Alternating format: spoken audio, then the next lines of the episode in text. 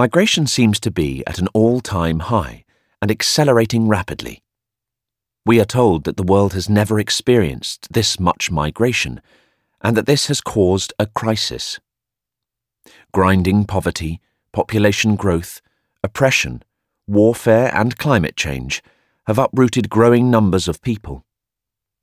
As a result, more and more poor people are flocking to cities and destinations abroad, exceeding the absorption capacity of urban areas and destination societies.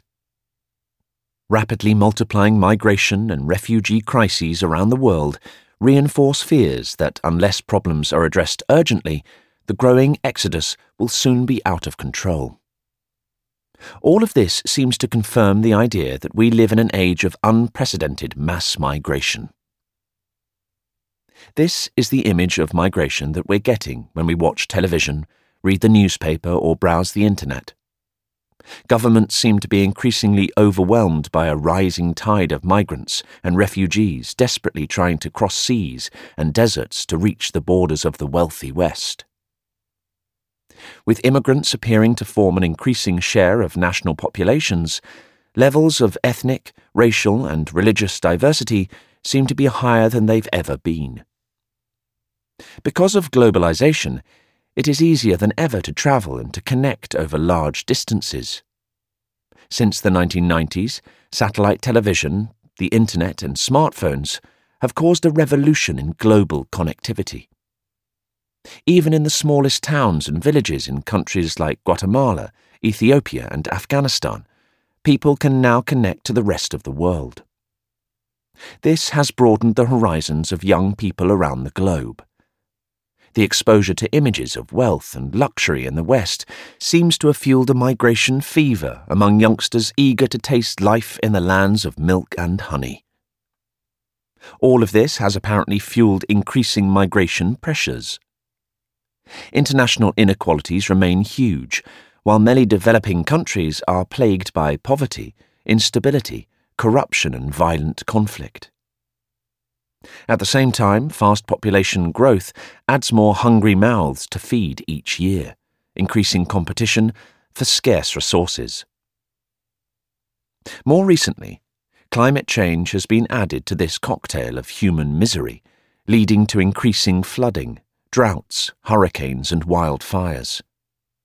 As people lose their homes, cattle, and farmland, and are driven to destitution because of repeated crop failure, they seem to have no other option than to flee. They become part of the swelling masses of uprooted people in the global south, desperate to migrate to the global north.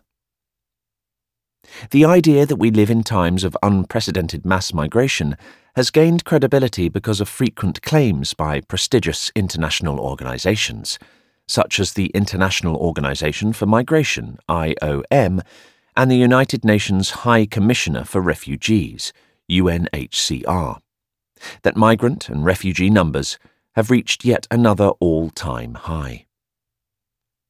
In 2021, IOM claimed that the current mobility of people is higher than ever before in modern history and continues to increase sharply. Adopting alarmist overtones, UNHCR has claimed that we live in times of a global displacement crisis, with conflict, violence, and climate change uprooting more and more people from their native lands.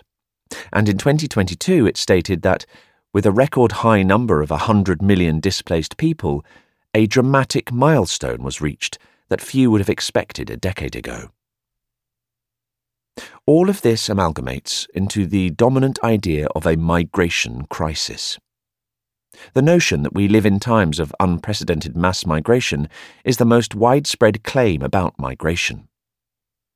Although they may advocate very different solutions, politicians from left to right, climate activist and nativist groups, humanitarian NGOs and refugee organizations, and media have all bought into the idea that the current era is one of a migration crisis driven by a series of global, economic, demographic, and environmental crises. According to this narrative, the world is on fire, and as a result, migration is spinning out of control.